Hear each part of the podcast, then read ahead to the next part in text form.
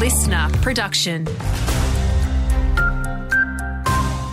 Hi, Isabel Everett here. Court today for a man after allegedly assaulting a worker at a Lake Macquarie tobacconist before being caught trying to sell stolen vapes to kids at a local RSL club. The 25 year old allegedly took off from the Swansea store with 20 vapes after arming himself with a broken bottle and punching a worker.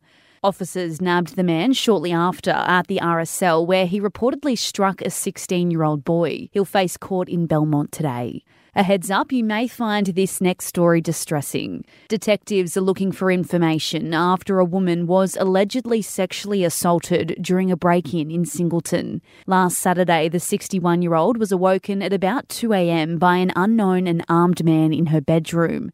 It's believed he entered the home through a door. There's an emerging AI impersonation scam which can be created with just three seconds of audio of a loved one taken from social media or voicemail.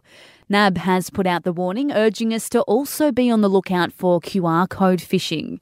Security advisor and awareness manager Laura Hartley says it's a ma- says it's a matter of times before these scams arrive in Australia. We all got used to QR codes during the pandemic, scanning them to get into a restaurant, but now we're seeing them used in phishing as well. So you might get an email that instead of a link has a QR code to scan in it. And briefly, a sign of hope for Aussie renters with data from Domain showing rent prices across the combined capital cities held steady in the December quarter for the first time in nearly three years.